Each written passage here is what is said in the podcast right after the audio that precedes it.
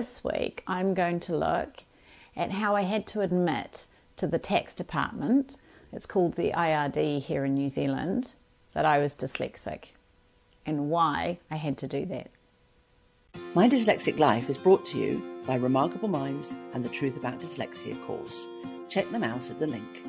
Hey everybody, it's Vanessa here and welcome to My Dyslexic Life. So, this week I had to admit to the tax department that I was dyslexic. And I'm really comfortable talking about being dyslexic. Clearly, as because I tell you all the stuff that goes on in my life.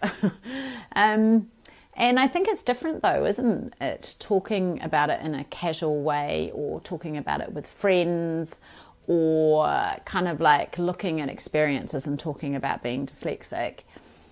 But it's kind of different when you're dealing with those really official organizations like banks and, I don't know, um, the tax department, for instance.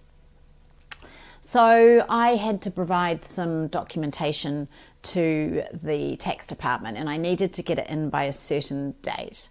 So I was really conscious that I had to do it. And I set time aside and I tried really hard to pull all the information together. Um, and I managed to do that. Um, I got, you know, my business partner Becky, she just had a quick look over it and she was like, yep, that's all good. That's exactly what they're asking for. Because often, you know, when you communicate with people like the tax department or banks, the language they use can be quite confusing for a dyslexic.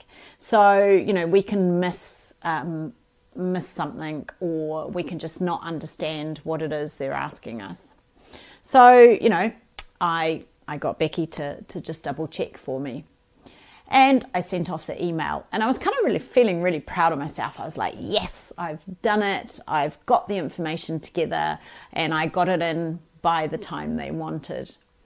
Anyway, um, a lovely gentleman called Kingsley emailed me the next day and said, Thank you very much for providing all that information, Vanessa. But the PDFs that you um, refer to in the email, I think you've forgotten to attach them. so, after all of that time and effort, I managed to send the email off without actually attaching the documentation. So once again, I just kind of laughed and thought, oh God, I tried so hard. I tried so hard to get everything right. And yet there was still the one thing that I missed. Um, and I just thought, you know what? I'm actually just going to tell him the reason. So I replied and said, thank you very much for letting me know that. Um, I'd actually worked really hard to get all the documentation together, and this and this is an example right here of being an adult dyslexic. I just forgot to attach the PDFs. Um, I appreciate your email, and here they are. And I think it was sending that off, not saying, "Oh my God, I'm so sorry. Oh, I'm so sorry." You know, um, I just went, "I appreciate you telling me." And the reason it happened is because I'm an adult dyslexic. And I'd actually tried really hard, but I missed that bit. So here's the documentation. And that just felt much better. Um, like as I've said, so often it's easy to talk about our dyslexia, but when you come against those kind of really organizations that are banks and tax, you know, I still feel like being dyslexic would be seen as a little bit of a stigma.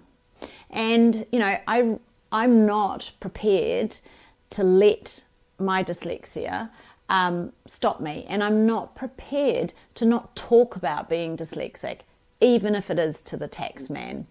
So the only way that we're going to be able to change the worldview of dyslexia is by letting people know and being okay with letting people know you know, and if you're interested, our Truth About Dyslexia course can really help with that.